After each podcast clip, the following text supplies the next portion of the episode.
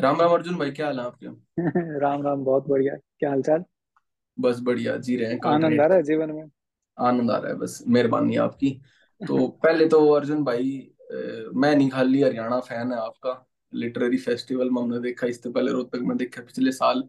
और भाई साहब की एक बुक मेरे हाथ में है।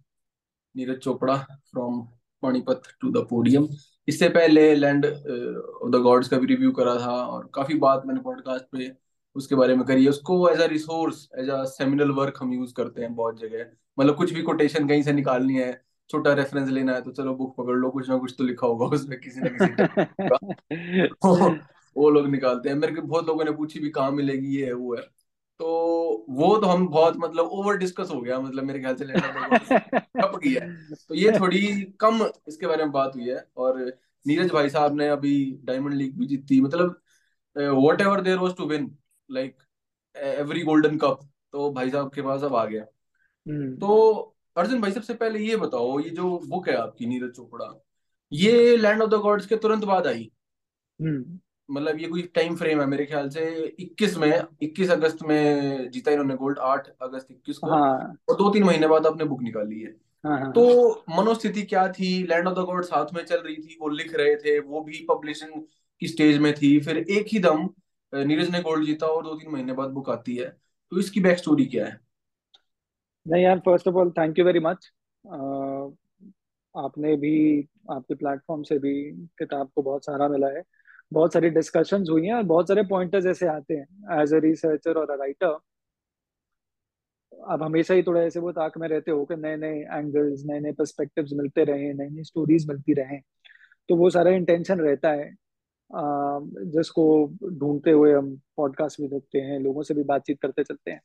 हाँ लगभग नीरज चोपड़ा की इनफैक्ट अगर मैं बुक खोलूँ, इसके अंदर पब्लिशिंग डेट जो आएगी जो फ़र्स्ट हम्म। इंप्रेशन है वो 2022 और फ़र्स्ट इंप्रेशन जनवरी 22 के अंदर it was in the market मैंने बुक का जो डिस्कशन था या डिस्क्लोजर था वो मैंने announce on my public platform Twitter पे मैंने उसके जन्मदिन पर ही किया था दिसंबर में ही हम्म। और उस वक्त आइडिया यही था यू नो एक टारगेट सा था कि जन्मदिन आने वाला है दिसंबर में बर्थडे होता है तो बर्थडे तक बुक आ जाए बट इसमें ना रिमार्केबल सी चीज़ क्या है जिस वजह से ये थोड़ा बहुत टर्न अराउंड भी इतना क्विकली हो गया कि नीरज की स्टोरी और हरियाणा के बहुत सारे स्पोर्ट्स स्पोर्ट्समैन की जो स्टोरी है ना बड़ी पर्सनल है सबकी।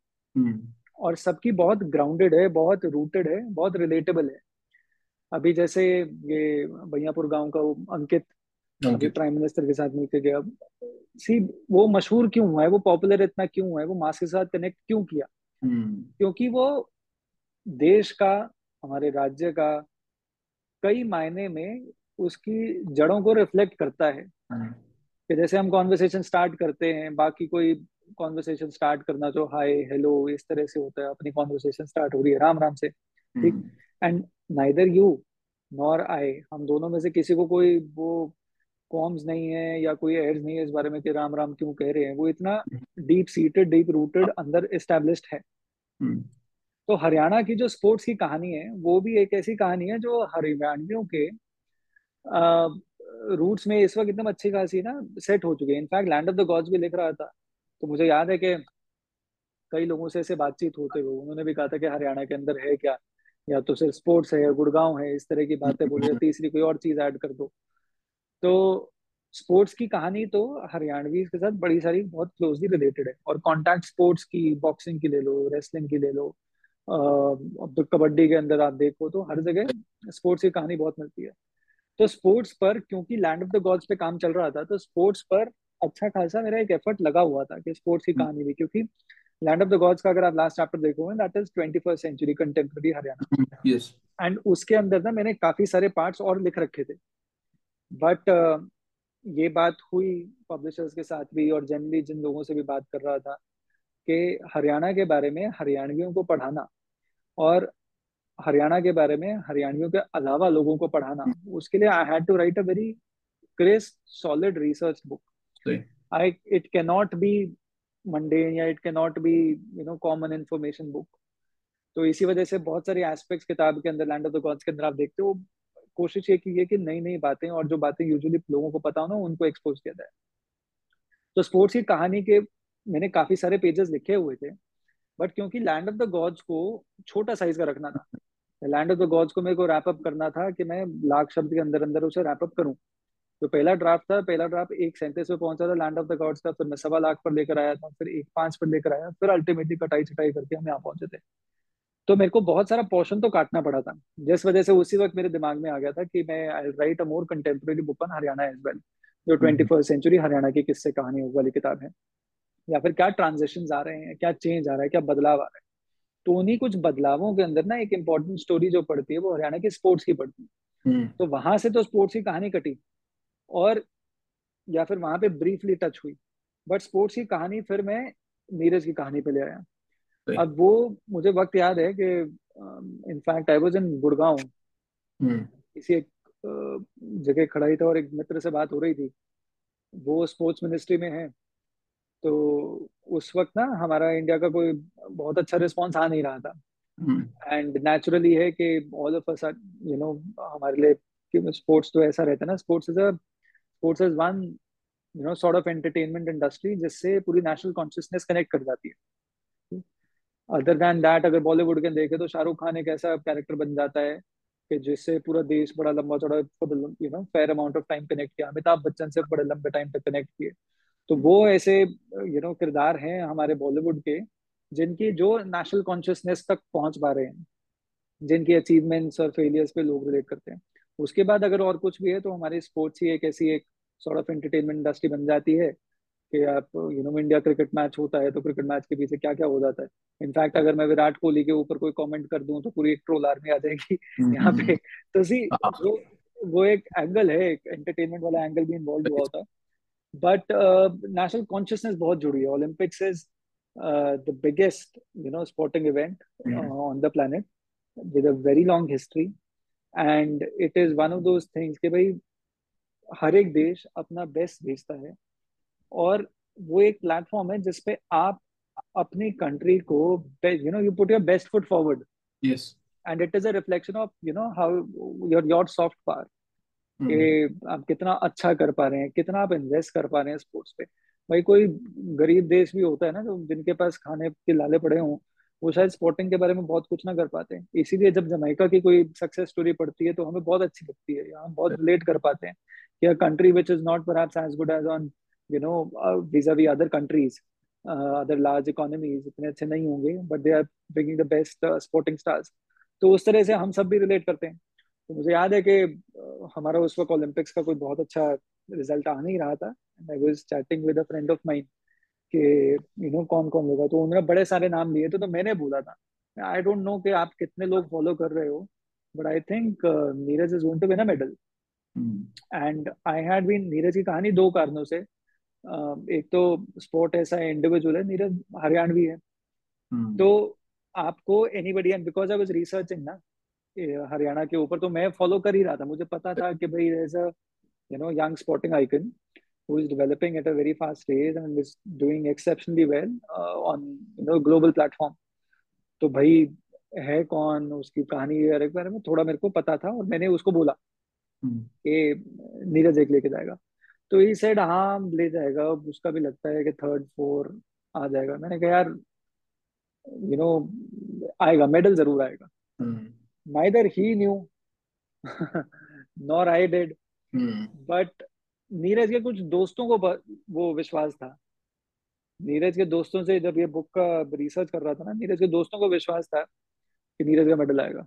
हम्म कहते कि कंसिस्टेंसी है और मतलब ये अपना बेस्ट डाल देगा। बाकियों को नहीं पता कि बाकी कैसा करेंगे। अपने बेस्ट की कंसिस्टेंसी मेंटेन करी तो मेडल आ जाएगा।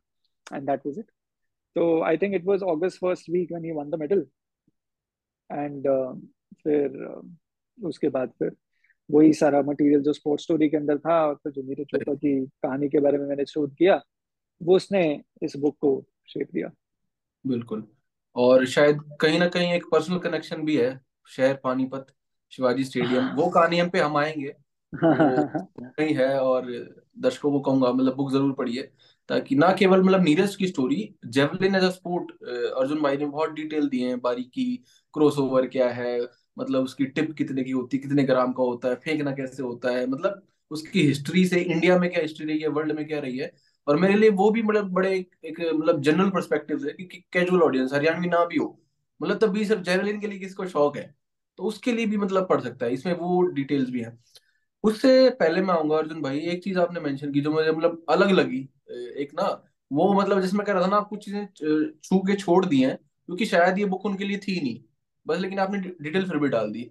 एक आपने फिजियोलॉजी का ज़िक्र किया है इसमें मेल फिजियोलॉजी का ना। तो वो बड़ा इंटरेस्टिंग टॉपिक है, कि किस तरह से मतलब हरियाणा का राइज स्पोर्ट्स हरियाणा में, और दूध दही खाना हम कहते हैं, लेकिन मेल फिर कुछ ना कुछ ट्रेट जेनेटिक्स है मतलब ना कि नीरज को इतना मतलब सात फुट का आदमी तो नहीं है।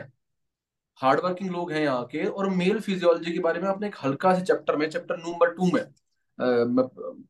trying to be specific Haryana and history वाले चैप्टर में आपने वो मेल फिजियोलॉजी का हल्का ज़िक्र करके आपने छोड़ दिया है। तो इस पे थोड़ा सा अगर एक्सप्लेन करेंगे कि जो ये फिजियोलॉजी है हरियाणवी लोगों की, आपने उसमें फिर डिटेल में बस इतना कहा कि यहाँ आक्रमण होते रहे सदियों से, एक खास किस्म का एटीट्यूड और फ़िज़िकल जो स्ट्रेंथ है वो ना केवल लेबर से बल्कि मेंटल उससे भी डेवलप हुई स्ट्रेंथ तो जेवलिन जैसे स्पोर्ट में ना मतलब हर स्पोर्ट में ही सिर्फ़ फ़िज़िकल स्ट्रेंथ नहीं यहाँ के मतलब लड़कों में जो है ना कि भाई मतलब दिमाग तक ठड्डे हैं। रेसलर देख लो जो मतलब कबड्डी वाले देख लो लो अपने लड़के जो हैं क्योंकि तो सिर्फ़ ये इसका गेम नहीं है स्ट्रेंथ स्ट्रेंथ का। स्ट्रेंथ तो बहुत है बाकी जगह भी मिल जाएगी क्योंकि इट इज़ इवनली डिस्ट्रीब्यूटेड लेकिन मेंटल टफनेस जो है ना लाइफ में हार्डनेस और फिजियोलॉजी के साथ साथ वो चीज़। है तो वो थोड़ा अगर आपने देखा है तो उसके बारे में कुछ बताओ। यार इसमें ना ऐसे शुरुआत में ये ठीक रहेगा जैसे हम इक्कीसवीं सदी के अंदर जब भी बात करते हैं ना हम्म। कि हम अलग अलग देश के राज्यों की बात करें या देश के अलग अलग रीजन की बात करें तो हरियाणा को ना कई बार ये बोला जाता है कि यहाँ पे इकोनॉमिक अपॉर्चुनिटीज़ नहीं है हम्म। या फिर हरियाणा के लोगों को बड़ा स्टीरियोटाइप किया जाता है वो स्टीरियोटाइप्स एस्टेब्लिश होते हैं क्योंकि एक सर्टन बिहेवियर होता है कुछ लोगों का और वो बिहेवियर वैसा होता है क्यों है? क्योंकि उन लोगों का लिमिटेड एक्सपोजर होता है। तो हरियाणवियों का किसी भी फ़ील्ड में कि किसी भी फ़ील्ड में कितने समय से अगर पीछे रहे हैं तो वो एक्सपोजर की कमी से रहे हैं। हम्म। हमें एक्सपोजर मिलने में बहुत समय लग गया और एक्सपोजर इसलिए नहीं मिल पाया क्योंकि एजुकेशन अपॉर्चुनिटीज़ इतनी नहीं थी। और एजुकेशन अपॉर्चुनिटीज़ इसलिए कोई बहुत ज़्यादा लोग अवेल नहीं कर पाए क्योंकि इकोनॉमिक मीन्स उनके इतने सॉलिड नहीं थे।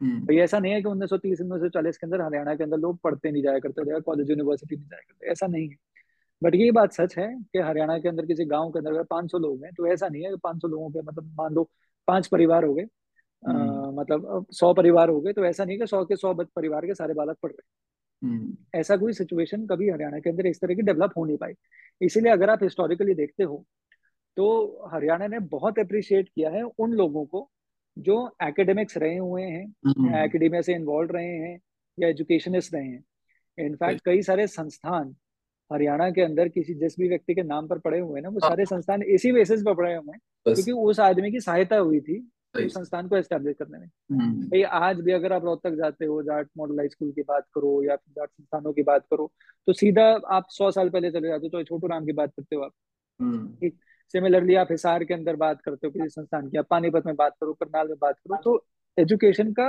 कमी रही थी। अब ये जो एक्सपोजर था ये हमें लिमिटेड अलग अलग समय पर मिला। बट इस एक्सपोजर से पहले फॉर द लॉन्गेस्ट टाइम मतलब मैं एक एक थीसिस भी डेवलप हो सकता है working towards it but actually में रियलिस्टिक जो एक्सपोजर है ना वो या तो हमें उन्नीस सौ इक्यानवे के बाद मिला या इफेक्टिवली हमें इस सदी में मिला है जिस सदी के अंदर हम्म। आप और मैं अभी बातचीत कर इससे पहले एक्सपोजर वगैरह हुआ नहीं करता हम्म। और Haryana for the longest time आप सरस्वती काल की अगर बात करें तो उस टाइम पे फ्लरिशिंग रीजन था हम्म।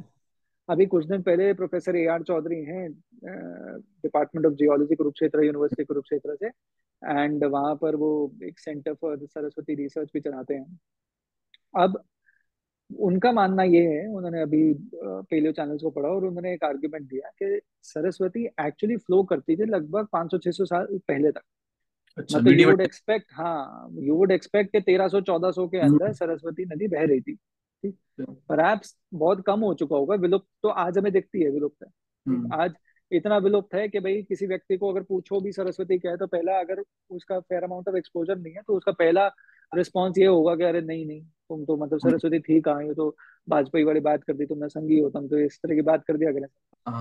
बट बट कॉन्शियसनेस अगर देखो ना हरियाणवी मानस की भी ठीक? हम्म। अगर आप उसे लॉजिकली बात करो तर्क के साथ बात करो अगर उसको बोलो कि राजनीति को परे रख के बात करो तो हम्म हर बहुत लोगों की हर तो ना बोलूँ पर यू नो कुछ इतना ब्लैक एंड व्हाइट नहीं होता बट मेजोरिटी पीपल उनकी कॉन्शियसनेस में है। दे रहा है उन्हें सरस्वती की मैं कुछ हुआ करती दे रहा है उन्हें कि भाई ये जो धरती है जिसपे आप जी रहे हो खा रहे हो पी रहे हो यू नो ज़मीन जोत रहे हो तो बस सारा का सारा सरस्वती या वैदिक काल या आर्य समाधि उसका एक बड़ा मेजर रोल रहा है। हम्म, और ये सारी की सारी चीज़ लोगों के कॉन्शियसनेस के अंदर है। अब हुआ क्या कि हरियाणा के अंदर ना क्योंकि हम्म, हरियाणा ने सेमी एरिड या एरिड क्लाइमेट देखा है फॉर द लॉन्गेस्ट टाइम जिस वजह से खेती जो मेजोरिटी आज तो हम कनाल पे या ट्यूबवेल पे या समरसेबल पे डिपेंड हो रहे हैं आपकी खेती सिर्फ़ मानसून पे डिपेंडेंट थी। ठीक। एज अ कॉन्सिक्वेंस आपको नहीं पता था कि भाई आपका एक सीज़न के अंदर आप दो महीने मेहनत करो तीन महीने मेहनत करो उसका आपको नतीजा मिलेगा नहीं मिलेगा? उस पर इतना डिपेंडेंट थे। दूसरा अगर तेरह सौ के अंदर बात करें हमने फिरोज तुगलक ने जो डब्ल्यू बना रखी थी उससे थोड़ा इफ़ेक्ट तो पहुँचा अलग अलग जगह इस साइड पानी पहुँचा। बट ऐसा नहीं हुआ था कि ज़मीन के अंदर या modern you know agricultural implements हाँ, हमारे पास इतने अच्छे आ गए थे कि पता नहीं खेती जमा ऐसी हो रही है कि स्वाद सुधारा हो मान संगे। ऐसा नहीं था। दूसरी चीज़ अगर आप सिक्सटीन या सेवनटीन सेंचुरी डॉक्यूमेंट्स पढ़ते हैं तो आपको और क्लियर हो जाता है कि एग्रीकल्चर का कितना बुरा हाल था। हम्म, और वो दौर वो नहीं है कि जिसके अंदर यू नो टेक्नोलॉजिस्ट बैठे हैं आईटी प्रोफेशनल हैं अकाउंटेंट्स हैं ठीक जॉब तो हम्म, थी नहीं। हम्म, जॉब तो क्या करते आप? या तो आप मानिए होकर आप ट्रेड करा करते ठीक हम्म। या तो आप खेत जो के एग्रीकल्चर किया करते या आप राजा महाराजा के उसमें हाँ सर्विस या में होते हैं ना?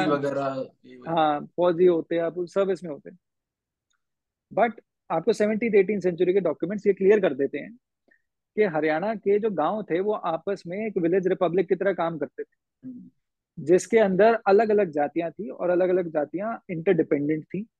किसी के बीच में कोई लंबा चौड़ा कोई बहुत ज़्यादा भेदभाव नहीं था। जो भी समस्याएँ होती थी जो भी चैलेंजेस होते थे वो इकट्ठे सॉल्व कर लेते थे। और मुकदम का सिस्टम हो गया रेवेन्यू कलेक्टर का हम्म, सिस्टम हो गया। तो रेवेन्यू कलेक्टर अलग अलग लोगों से फ़सल का वो रेवेन्यू लेकर ऊपर दे दिया करता था। तो ये एक वेल एस्टेब्लिश्ड सिस्टम था। बट इस सिस्टम के अंदर आप देख रहे हो कि एक तो आपका कमाई इतनी है फ़सल इतनी ज़्यादा होती नहीं। हम्म, आपकी फ़िज़िकल लेबर इतनी ज़्यादा रिक्वायर्ड है क्योंकि आपका लैंड सेमी एरिड या एरिड कंडीशन से अंदर है। आपको बहुत ज़ोर लगाना पड़ रहा है कि भाई इसको हरा भरा करने के लिए। फिर उसके बाद आपको आप डिपेंडेंट इतने हो मानसून पे कि आपकी लाइफ उसी से वो करती है। और उसके बाद आप अगर देखो ना सात सौ आठ सौ एडी से हम्म, टिल रिसेंटली किसी जो भी अटैक्स थे मेजोरिटी अटैक्स अगर दिल्ली पर होने हैं दिल्ली के तख्त पर होने हैं या आगरा पर होने हैं वो वेस्ट नॉर्थ वेस्ट से आ रहे हैं। वो सारे के सारे अटैक्स का जो रूट पड़ता था हम्म, वो हरियाणा से होके निकलता था। या तो आप हिसार होके निकलोगे हम्म, ठीक या तो देखो आप राजस्थान होके निकल जाओ। राजस्थान में फोर्ट्स वगैरह एस्टैब्लिश हो गई इतना बड़ा लार्ज ट्रैक्ट होगा डेजर्ट का मानस बेरनी क्रॉस क्यों कर करे वो पूरा का पूरा डेजर्ट ठीक। तो हरियाणा से निकल कर दिल्ली जाने के ऐसा नहीं है पंजाब भी क्रॉस कर रहे हो बट पंजाब वॉज़ फ्लरिशिंग वो रीजन पाँचों नदियाँ वहाँ पर बह रही होती थी उनकी ट्रिब्यूटरीज होती थी वेल एस्टेब्लिश सिस्टम था। बट हरियाणा वाला जो पूरा क्षेत्र है वो एरिड है और वहाँ पर फ्लैट लैंड है। फ्लैट लैंड होने की वजह से वहाँ पर कैंप लगा सकते हो और बड़े बड़े युद्ध लड़े जा सकते हैं। तो दो रास्ते हुए दिल्ली आने के या तो आप अंबाला सरहिंद से होकर आप पहुंचो अंबाला गए शाहबाद हाँ कुरुक्षेत्र करनाल पानीपत सोनीपत और दिल्ली पहुँच गए। दूसरा हो गया आप हिसार रोहतक होके पहुँचे। तो ये दोनों रूट्स हुआ करते थे। इन दोनों रूट्स के अंदर आपने पहले तो आपने लोगों की कॉन्शियसनेस ऐसी हुई हुई है कि रगड़ बन गए। हम्म, डिपेंडेंसी बड़ी ज़्यादा मानसून दूसरा क्या हुआ? अटैक प्रोन हो गए। हम्म, भाई कोई कैंप किसी ने लगा लिया अपना कोई युद्ध होना है करनाल में। अब करनाल के युद्ध के वक्त जो फोर्सेस वहाँ पर इकट्ठी हुई हैं युद्ध लड़ने के लिए उन फोर्सेस के लिए खाना पीना और सामग्री कहाँ से आएगी? तो वो आसपास के विलेजेस को रेड किया करते थे। हम्म, ठीक मतलब जो मानस आ रहा है वो पर्सिया से आ रहा है या वो पीने कड़ी कड़िया से आ रहा है। हम्म, वो आएगा कैंप एस्टेब्लिश करेगा उसको खाना पीने का सामग्री कहाँ से लेगा? ठीक? तो लोगों की लाइफ भी इतनी ज़्यादा फ्लक्स में रहती है। हम्म, और उस फ्लक्स की वजह से कई डॉक्यूमेंट्स के अंदर ये क्लियरली मेंशन्ड है कि लोग जो थे वो एक जगह से दूसरी जगह ना शिफ्ट करते रहते थे गाँव छोड़ दिया। माइग्रेशन के अंदर हाँ माइग्रेशन हुई दूसरे गाँव के अंदर। अब वहाँ पर कभी अकाल पड़ गया तो इस गाँव में वापस आ जाएँगे। और गाँव का हम्म, जो सरपंच हुआ करता था या जो उस पूरी यूनिट का जो ठाडा चौधरी हुआ करता उसको उस वो एक वाइज मैन की तरह उसको ट्रीट किया जाता है और उसके पास रिस्पॉन्सिबिलिटी होती है इंश्योर करने की कि जिस आदमी की जितनी ज़मीन वहाँ पर थी या पहले जिसकी ज़मीन थी उसको उतनी ही ज़मीन मिले। तो उस चीज़ का एक बड़ा सामाजिक सा एक बार ठीक ठाक ताना बाना एकदम सेट था। बट लोग through these warring you know habits और you know nature of this region and then of the monsoon and then their habits and practice for the longest time लोग बड़े रगड होते गए। फिजिकली भी और mental toughness बहुत remarkable आई। ये फ़िज़िकल टफनेस आपको स्पोर्ट्स के अंदर बहुत ज़रूरी है इसीलिए यू वन ऐसा नहीं आपने कल को मिल भी जाएँगे क्योंकि मेंटली बहुत टफ है। कल को ऐसा भी नहीं ज़रूरी नहीं है कि भाई हरियाणा से आपको चेस चैंपियन ना मिले ग्रैंड मास्टर्स हरियाणा से भी निकलेंगे ठीक? बट आपका फ़र्स्ट जो आपको मिला या सक्सेसेस मिली आपको थोड़ा फ़िज़िकल एट्रीब्यूट जिसमें ज़्यादा यूज़ होते हैं उन स्पोर्ट्स के अंदर मिली। हम्म, तो आपके फ़िज़िकल और मेंटल टफनेस दोनों यहाँ पर कॉन्शियसली डेवलप होती रही। And it was being pass from generation down generation hmm, for instance अब उन्नीस सौ उन्नीस सौ नाइनटीन थर्टी सैंतीस की बात है हैदराबाद मूवमेंट मेरे ख्याल से सैंतीस में ही हुआ था ना?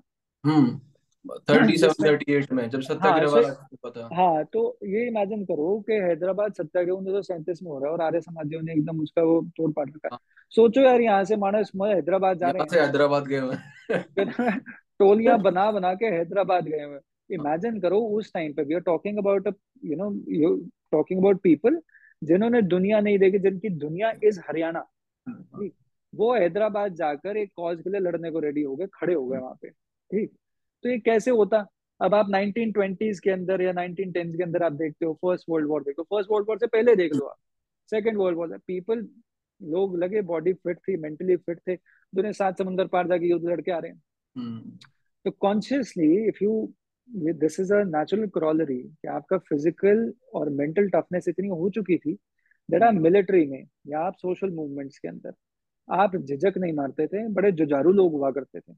और उनके एक एस्टैब्लिश पैटर्न्स थे एस्टैब्लिश सोशल स्ट्रक्चर्स थे सब कुछ ठीक चल रहा था। और लोग इस बात का वो नहीं माना करते कि भाई किधर जाना है क्या करना है। हम्म, अब इससे ये तो एस्टैब्लिश हो गया कि फ़िज़िकल और मेंटल एट्रीब्यूट स्ट्रॉन्ग थे। हम्म, इससे इसका कॉन्सिक्वेंस क्या है कि ये सारे फैक्टर्स ने ओवर द इयर्स हरियाणवियों के फिजियोलॉजी पर एक हम्म, इंक्रीमेंटल इफ़ेक्ट डाला। उनके अंदर एक सॉलिड टफनेस आई। हम्म, one because of your hard labour you had to do for agriculture उसी हार्ड लेबर की वजह से you were also defending land for instance George Thomas ने अपने रिकॉर्ड्स के अंदर हरियाणवियों के बारे में लिखा। हम्म, ठीक। He talks about Haryanvis as one of the strongest people in the India in the country कि मतलब इफ़ नॉट द कंट्री मतलब he paints a picture he tells कि कितने सॉलिड यहाँ के लोग हैं। हम्म, जब उसने उनको डिफीट करके उसने अल्टीमेटली यहाँ पर अपने आप को एस्टेब्लिश किया। और उसको डिफीट इस तरह की नहीं हुआ करती जहाँ इकहत्तर का युद्ध हो रहा है। हम्म, उसके अंदर जो डिफीट हुआ करती आप झगड़ा तो आपका यही हो रहा है ना कि जो पीपल हुआ वो डू कॉल इरेगुलर्स हुआ करते थे। ऐसा नहीं था कि वो स्पार्टन्स की तरह हो रहे हैं ना कि स्पार्टन हाँ व्हाट इज़ योर प्रोफेशन सारे बोल रहे हैं ठीक वो तो पेजेंट सोल्जर्स थे ना सब पेजेंट हाँ सोल्जर्स टाइप आर्मी हुआ करती थी हाँ but they were no less they hmm, were solid strong stout people they only needed perhaps some sense of guidance and some sense of direction which the british brought when they brought in the military uh, you hmm, know infrastructure here अब north west को protect करने के लिए आपको cantonment लगानी थी अंग्रेज़ों को। हम्म, कंटोनमेंट के लिए पहले सोचा पानीपत लगाएँगे। हम्म, ठीक। फिर वो शिफ्ट कर गए करनाल में। करनाल। अब करनाल में जैसे मैं लैंड ऑफ़ द गॉड्स के अंदर आई थिंक डिस्कस किया हुआ है कि हाँ। करनाल के अंदर जो कनाल बहती थी हाँ तो हम्म, कनाल के बहने की वजह से वो प्रोन हो गया डिजीजेस के। हाँ। जिस वजह से आई थिंक 1840s के अंदर डिसाइड किया कि भाई आप इसको अंबाला शिफ्ट कर दो। ठीक। तो ये इस एरिया के अंदर डिफेंसेस के तौर पर भी नेचर के तौर पे भी रगडनेस के तौर पे भी लैंड के तौर पे भी ये एरिया ने मेन की जनरल फिजियोलॉजी जो है वो अच्छी खासी इतनी डेवलप कर दी. And by men not just male as well as female physiology develop कर दी. हाँ. इतनी रगड कर दी that they could perhaps take on you know whatever challenges life threw at them. Hmm, and वही स्वभाव हरियाणवियों को अलग अलग जॉब नेचर्स के अंदर भी लेकर गया. हम्म, भाई how is it that what else would justify and I am not saying ये एक मार्शल रेस थ्योरी है उस मार्शल रेस थ्योरी को भी अगर आप साइडलाइन कर दो ना हम्म, यो ऐसा नहीं है you you can not deny the fact how tough these men were और how tough these women were जो यू नो वो घर का आदमी अगर फौज के अंदर जा रहा है या फिर कहीं पे युद्ध लड़ने के लिए जा रहा है तो वो गान बखान गाजे बाजे के साथ उनका वो हम्म, अलविदा कहा करती थी उन्हें। हम्म, हौसला दिया करती थी। ऐसी पोएम्स हैं जिसके अंदर रागणियों के अंदर वो अनाउंस कर रही हैं कि भाई वहाँ पर जाकर फतेह करके आइए। तो it was both physical and mental ruggedness of both the males as well as females और वो आप धीरे धीरे आप स्पोर्ट्स के अंदर रिफ्लेक्शन के अंदर तौर पे देखते हो।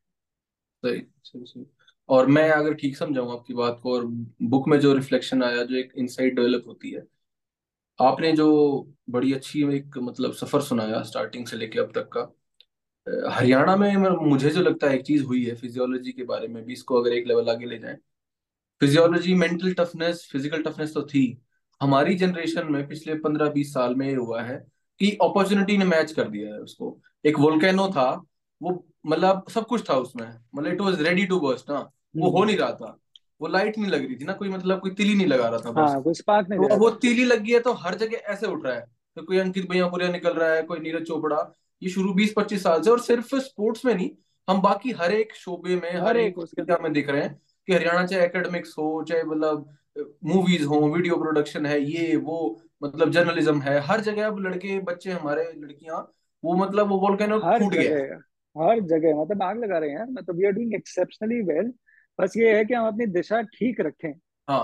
आ, वो बहुत ज़रूरी है इस हरियाणा के साथ अगला चैलेंज तो यही है जो मैं एक्सप्लोर भी कर रहा हूँ कि कैसे ये इंश्योर किया जाए कि नेक्स्ट एक तो होता है कि नेचुरल कोर्स करेक्शन होती है। हम्म society Haryanvis are not in a position कि भाई उनके नेचुरल कोर्स करेक्शन हो जाए। इसलिए बड़ों बूढ़ों की रिस्पॉन्सिबिलिटी बनती है कि भाई बड़े बच्चों को मतलब जो भी बच्चे हैं जो नेक्स्ट जनरेशन आ रही है उनको कोर्स करेक्शन करते रहें। बट इस वाली बात के लिए ना कि जो बबल जो बर्स्ट हुआ आई लैड समथिंग यार अ, ये बात तो वेल एस्टेब्लिश हो गई कि फिजियोलॉजी सॉलिड हो गई। एक हम्म, मेजर रोल प्ले किया था मिलिट्री ने। ठीक। अब जो एक तो जैसे हम मार्शल रेस थ्योरी की बात करते हैं वो साइलेंट करते हुए ये बात समझिए कि हरियाणा के अलग अलग गाँव से जिसके अंदर आपको सर्टिफिकेशन चाहिए होता था कि आप या पटवारी का सर्टिफिकेशन चाहिए हुआ या फिर उस टाइम में पंचायत से हो गया आपकी जात बताते हुए बड़े सारे लड़के ऐसे फौज ज्वाइन किए ठीक। फौज ज्वाइन करने के बाद आपने सेकेंड वर्ल्ड वॉर देखा आपने you know first world war देखा सेकेंड वर्ल्ड वॉर देखा या आपने डोमेस्टिकली या इंटरनेशनली आपने अलग अलग फ्रंट्स देखे वॉरिंग फ्रंट्स देखे। वॉरिंग फ्रंट्स के अंदर आपका एक्सपोजर हुआ अलग अलग कल्चर अलग अलग सभ्यताओं के साथ। यार एट द सेम टाइम आपका एक्सपोजर हुआ कि कैसे आर्मीज के अंदर ऑर्गेनाइजेशन डिसिप्लिन ये कैसे होता है। अब मिलिट्री ट्रेनिंग सेंटर्स के अंदर भी अलग अलग इवेंट्स होते हैं स्पोर्टिंग इवेंट्स होते हैं टू इंश्योर दैट जो फौजी हैं वो सेंटिमेंटली या फिर वो फिजिकली वो मेंटली वो स्ट्रांग रहे हों उसके अंदर वो कॉम्पिटेटिव नेचर रहे। Milkha Singh success story is credited to whom his career in the military military है ना? मतलब उनके पास सब कुछ था। अगर वो मिलिट्री में ना होते तो शायद वो इतने बड़े। सक्सेस ना बने होते। ठीक? तो मिलिट्री के अंदर इस तरह की बड़ी चीज़ें हुआ करती थी। और जो लोग अब मिलिट्री के अंदर इन सब यू नो स्पोर्ट्स खेला करते थे या इंटर मतलब इंटर फोर्सेस इवेंट्स हुआ करते थे उन सब लोगों ने पोस्ट रिटायरमेंट अब I am talking about fifty sixty seventies eighties post retirement वो घर पे आके क्या करें? या तो वो लोग सामाजिक जीवन के अंदर एंटर हो गए या फिर उन्होंने सोचा कि किसी ना किसी तरह आने वाली आगे आने वाली पीढ़ी को किसी तरह से कोर्स डायरेक्शन यू नो उनके कोर्स को डायरेक्शन दिया जाए। To that and they thought that it was important to channelize their energies away from any other you know uh, social uh, evil mm. towards a more constructive side which could be sports तो हरियाणा के अंदर अखाड़े बनने start हुए हरियाणा के अंदर अलग अलग स्पोर्टिंग सेंटर्स बनने स्टार्ट हुए तो आप सेवेंटीज एटीज में देखते हो बड़े सारे ऐसे स्पोर्टिंग सेंटर्स फ्लरिश कर रहे हैं ठीक और उस टाइम ना seventeen eighties seventies and eighties are also the time जब इंडिया के अंदर इकोनॉमिक अपॉर्चुनिटीज़ बड़ी लिमिटेड थी। और लोगों का जो मतलब वो जो झुकाव था वो सरकारी नौकरी में उसी टाइम पे उफान पर पड़ रहा था। कि नहीं जैसे जैसे करके क्योंकि सिक्सटीज में देखो राज्य बना। सेवेंटीज के एटीज के अंदर आपने सेवेंटीज के अंदर आपने देखा कि भाई सरकार की या सरकार के अंदर हिस्सेदार होने की हिस्सेदारी होने की ताकत कितनी है? भाई बंसीलाल ने ये तो दिखाया है ना। एक आज भी अगर बंसीलाल को याद करते हो आप इस बात के लिए याद करते हो ना कि मैं एडमिनिस्ट्रेशन इतनी अच्छी चलाई। या जैसी भी चलाई people who might be pro and you know against them but at the end of the day आप उनके एडमिनिस्ट्रेशन को याद करते हो। अब उनकी जो एडमिनिस्ट्रेशन थी वो उसको एक्सरसाइज करने वाले उसको इम्प्लीमेंट करने वाले कौन थे? सरकारी बाबू थे। ठीक? तो सरकारी नौकरी का जो चाव था वो उस टाइम पे उफान बढ़ना शुरू हुआ। हम्म। जिस टाइम पे लोगों ने बोलना स्टार्ट किया कि नहीं भाई यू नो ये नौकरी वोकरी की तरफ़ भी सोचना स्टार्ट करो ठीक उसका पीक लेटर होता है क्योंकि अभी तो बस भाई सेवेंटीज एटीज के अंदर वो एटीज के अंदर वो शुरुआत हुई बट हम्म। उस टाइम पर भी ना ये जो स्पोर्टिंग नेशनल इवेंट्स हो गए इसके अंदर ना लड़के इस वजह से करने लग गए कि इस वजह से नौकरी मिल सकती है और नौकरी ऐसी नहीं कि सरकारी नौकरी को बढ़िया रैंक की मिल जाएगी आज डीएसपी हम्म। लग रहे हैं हम्म। सरकारी नौकरी के भाई लोकली कोई स्कूल में लग गए पीटीआई हाँ। लग गए गार्ड लग गए या कहीं पे टिकट चेकर लग गए ऐसे बड़े सारे सरकारी संस्थान में कुछ ना कुछ नौकरी लग जाए। हम्म। ठीक। The better you scored the better you you know made a mark से एशियन गेम्स या कॉमनवेल्थ के तो आपको और सक्सेसेस मिला करती और ये वो भी टाइम है जब India in you know world you know in the world of sports was not doing very well hockey का डिक्लाइन स्टार्ट हो गया। हाँ में। है ना? और उसके बाद आपके पास और कोई स्पोर्ट कौन सा बना? बस बसता फिरता रुलता फुलता फिर क्रिकेट ही आता है। बाकी आपके पास you see there is a major vacuum of sporting successes हाँ। तो आप उस टाइम पे याद कर लेते हो कि रेसलर्स के किसी ने कुछ कोई कोई ख्याति पाई फिर कोई हम्म। निकल कर आए फिर कोई निकल आए बिरले से आप करते हो। In fact I think it is is Boria Majumdar who wrote in his book या फिर आई थिंक रणजीत सेन जिन्होंने नेशन एट प्ले लिखी है जिसके अंदर ये अच्छे से फेयरली डॉक्यूमेंटेड है तो ये जो वैक्यूम था वैक्यूम था एंड उसके बाद हरियाणा के जो मिलिट्री पर्सन थे उन्होंने आके अपने क्लब्स वगैरह स्टार्ट कर दिए तो आप भिवानी बॉक्सिंग क्लब देखो हाँ. या भिवानी के अंदर बॉक्सिंग कल्चर स्टार्ट होना हाँ। या जज्जर रोहतक के अंदर अखाड़े स्टार्ट होना हाँ। चरखी दादरी में अखाड़े स्टार्ट होना उसके पीछे इन्हीं लोगों का रोल था सो आर मॉडर्न सक्सेसेस उनका क्रेडिट उन लोगों को जाता है जो वहाँ पे फोर्सेस के अंदर देख कर आए उन्होंने वही सेम चीज़ें यहाँ पर इम्प्लीमेंट करने की सोची। और उन्होंने की धीरे धीरे बच्चे आगे बढ़ने लगे और बट तब तक भी ना सेंटिमेंटल चेंज नहीं हुआ था क्योंकि यू आर हम्म। आप उस फ्लक्स में हो कि बच्चों को भाई लाइफ में सक्सेसफुल होना है इकोनॉमिक ग्रोथ चाहिए चौधर का झगड़ा हो हम्म। या लोकल ख्याति चाहिए आपको तीनों चारों चीज़ों के पीछे ना आपको कौन सी चीज़ की सक्सेस आपको ठाडे रिज़ल्ट देगी हम्म। ठीक कायदे से सोचो जरा कई सारे ऐसे कुछ ब्यूरोक्रेट्स भी होंगे चाहे ऑल इंडिया सर्विसेज़ के ना हो स्टेट सिविल सर्विसेज़ के ऐसे ब्यूरोक्रेट्स हो सकते हैं जो ये सोचें कि के रखा है डीएसपी की नौकरी में या फिर के रखा है यू नो कोई वीडियो लग के। मैं तो मतलब हॉकी का नेशनल प्लेयर रहा हूँ ठीक? या हॉकी में ही आगे बढ़ जाता है इंटरनेशनली खेलता है इंडिया के लिए।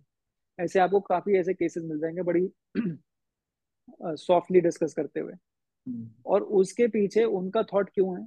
उनको लगता है कि भाई आज के टाइम पे when sports is very commercialise आज स्पोर्ट्स चाहे कबड्डी देख लो कबड्डी के अगर लड़कों को अगर you know pro league join करते हैं वो तो उनको अच्छा खासा पैसा मिलता है। सेम चीज़ आपको ब्रांड स्पॉन्सरिंग आपको अलग अलग चीज़ में मिलती है। तो at the end of the day आप सक्सेसफुल होना चाह रहे हो और अपने करंट सर्कमस्टांसेस से इवॉल्व करना चाह रहे हो बेटर होना चाह रहे हो। तो वो एक दौर था जिसके अंदर सरकारी नौकरी पाना और उसके लिए पढ़ाई करना ही एक टूल सोच रहे थे लोग। हम्म। आज लोग सोचते हैं कि स्पोर्ट्स के थ्रू मिल जाए। तो धीरे धीरे लड़के उस तरफ़ भी आने लगे कि भाई नौकरी कुछ लग जाएगी। जैसे किताब के अंदर मैंने कृष्ण मिटान की कहानी लिखी है।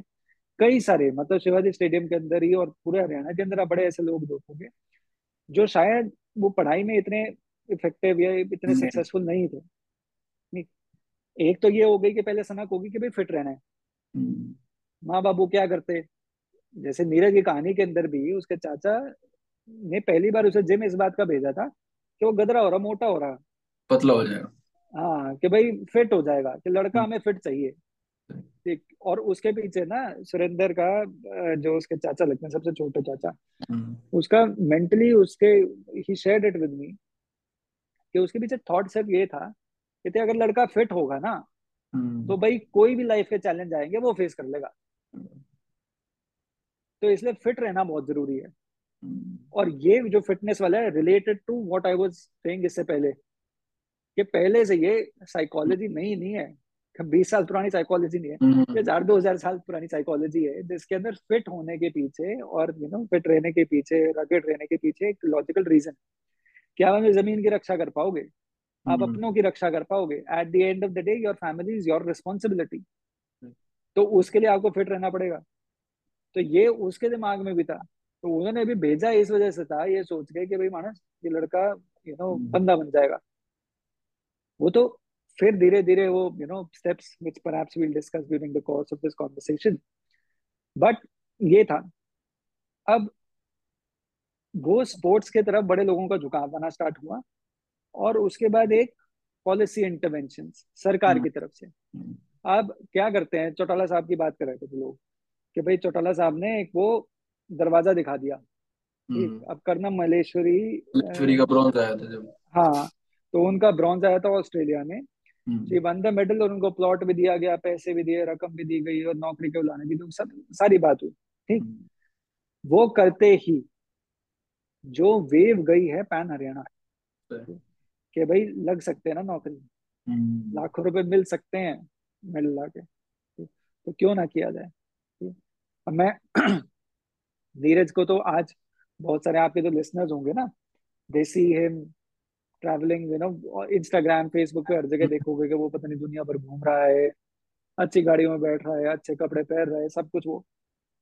बड़ा नीरज के परिवार से आप पहली बार मिलोगे हम्म, या अभी नहीं मतलब आप नीरज की फैमिली हिस्ट्री जानोगे आपको पता चलेगा यार बड़े लिमिटेड मीन से थे ही नहीं कुछ। ठीक? अब अंकित की सक्सेस अभी अंकित का सेवेंटी फाइव हार्ड आप एक्चुअली अगर स्टार्टिंग के वीडियो देखो आपको उसके अंदर क्लियर दिखेगा कि कितने लिमिटेड मीन्स के साथ आ रहे हम्म, हैं लड़के। तो जिनके पास और कोई एवेन्यू नहीं है हम्म, उनको अपना बेस्ट फुट फॉरवर्ड रख के लाइफ में ग्रो करने की एक जील है। हम्म, वो जील हमेशा से थी उस जील को साला एक्सप्रेशन अब मिला है। हम्म, वही। और वो जब एक्सप्रेशन मिला तब लोगों ने झंडे गाड़े हैं। तो ये बात मैं लैंड ऑफ़ द गॉड्स के अंदर भी लिखता हूँ ये बात आपकी पार की नज़र है आपके पढ़ने का तरीके से है आपकी यू नो प्रोबिंग आई का नतीजा है कि आप ये समझ पाए कि मैं इस किताब से वो एक्सप्रेशन या वो पैरेलल ड्रॉ कर रहा था। हम्म, कि वो मौका नहीं मिल रहा था। बस। और जब मौका मिला तो हम्म। छोड़ा नहीं। थोड़ा नहीं। और आप कोई सा गाँव उठा के देख लो मैं इसके अंदर ये ना बाबा रामदेव का भी बहुत बढ़िया रोल है। हम्म, 2006 पाँच छह की बात है बाबा रामदेव स्पीक आप इस वक्त ना राइट ना हो आप कल सुबह तू और मैं आपा निकले सुबह सुबह चार बजे ठीक है? गाड़ी हम्म, लेके तुम यहाँ से पानीपत से जानो तुम रोहतक तक जाओ ठीक? जाते जाते हाईवे पे ही आपको पाँच बजे के पास ना लड़के दौड़ते मिल जाएँगे या तो मिलिट्री की तैयारी कर रहे होंगे या फिर वो वैसे स्पोर्ट वगैरह के चक्कर में। हम्म, ये स्वभाव के अंदर आ गया है। और इसने हरियाणा को बहुत कुरीतियों से बचाया भी है ड्रग्स के प्रॉब्लम से हरियाणा इस वक्त जूझ रहा है ड्रग्स की प्रॉब्लम से हम्म, तो जो चीज़ बचा सकती है हरियाणा को उसके अंदर स्पोर्टिंग सक्सेस का एक बहुत बड़ा रोल है। Hmm, anyway more on that बेटा बट सही यस एक्सप्रेशन अब मिला। हम्म सही। और जो एनर्जीज हैं जो पैशन है ना वो आपने कहा ना कि डिसिप्लिन की ज़रूरत है। ये वोल्केनो तो फट गया लेकिन ये कहीं पे भी जा सकता है। कि फिर अब इतना वो है कि वो फिर वो पनामा के जंगल कूद के डोंकी लगा के वो अमेरिका भी पहुँच रहा है। मतलब वो वो कई दिशाओं में जा रहा है। प्रॉब्लम ये है तो ये जो डिसिप्लिन है ना स्पोर्ट्स वाला ये शायद थोड़ा स्ट्रीमलाइन करे कोई दिशा दे उसको। वो क्या है ना वो बिंटू हाँ। पावड़ा और केपी कुंडू अगना हरियाणवी है दबे नहीं करते। वैसे वाला तो ही है। वही है ना तो मैंने टापे ना जंगल पनामा के तो अब पनामा के तो पता नहीं क्या क्या जंगल टाप देंगे लड़के हमारे यहाँ के। प्रॉब्लम यही तो है ना कि कुछ ज़्यादा ना कर जाए फिर। कुछ ज़्यादा ना कर जाए कि कहीं बहुत ज़्यादा भावुक ना हो जाए। पर ये बात बिल्कुल सही है कि हरियाणा के जो बालक हैं उनके अंदर ना एक इनेट यू नो मैं इसको ना I remember I was traveling to Chennai उस वक्त एंड मैं पता नहीं अचानक से एक थॉट आया था कि फॉर सम और द अदर रीजन ना हमें पढ़ाते वक्त या हमारी ग्रूमिंग करते वक्त हमें बहुत ज़्यादा नो सहन के इस तरह से हम्म, तौर तरीके तहजीब वगैरह उस तरह से कराया गया। जिस वजह से मेरे ख्याल से हम मेरे बहुतों ने ना अपने अंदर जो शेर है ना बोझ के रख रखे हैं। हाँ वो वो वो मतलब वो ऐसे है ना सप्रेस किया हुआ है अंदर सप्रेस किया हुआ है ठीक। हाँ मेरा नहीं था रे तुम हम मतलब लिसनर सुने समझे ना समझे पर सप्रेस किया हुआ है मतलब थॉट का हाँ। वो जो एनर्जी है ना एक। एंड वो जहाँ पर भी एक्सप्रेशन मिलता है जहाँ पर भी अपॉर्चुनिटी मिलती है उसे कोशिश यही करनी चाहिए कि वो एक पॉजिटिवली एक्सपोजर मिले उसे। पर वो जहाँ लग रहे हैं वहाँ पे सक्सेस स्टोरी बनती है। मैं अंकित की एक और बात बता देता हूँ। हम्म, अंकित और तीन भाई हैं ठीक? कजन्स हैं ठीक? है एक तो शायद मनीष है उसका नाम है एक पवन है लड़का। हम्म। और अंकित पवन सबसे बड़ा है मेरे ख्याल से। हम्म। पवन डिजिटल मार्केटर है डिजिटल क्रिएटर है ठीक?